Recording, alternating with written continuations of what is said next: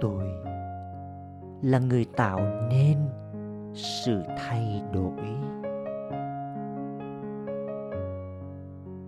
Khi ta thay đổi, thế giới sẽ đổi thay. Với nhận thức, tôi là nhân tố tạo nên sự thay đổi.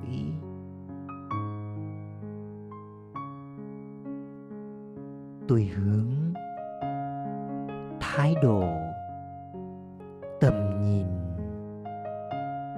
suy nghĩ, hành động và lời nói của mình đến việc biểu lộ những giá trị cốt lõi của bản thân.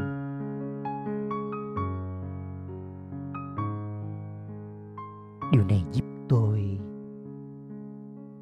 duy trì trạng thái bình an, nhẹ nhõm.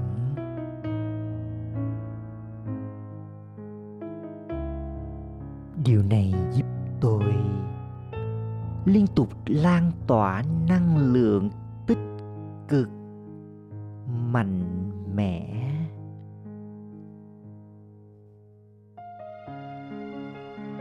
điều này giúp tôi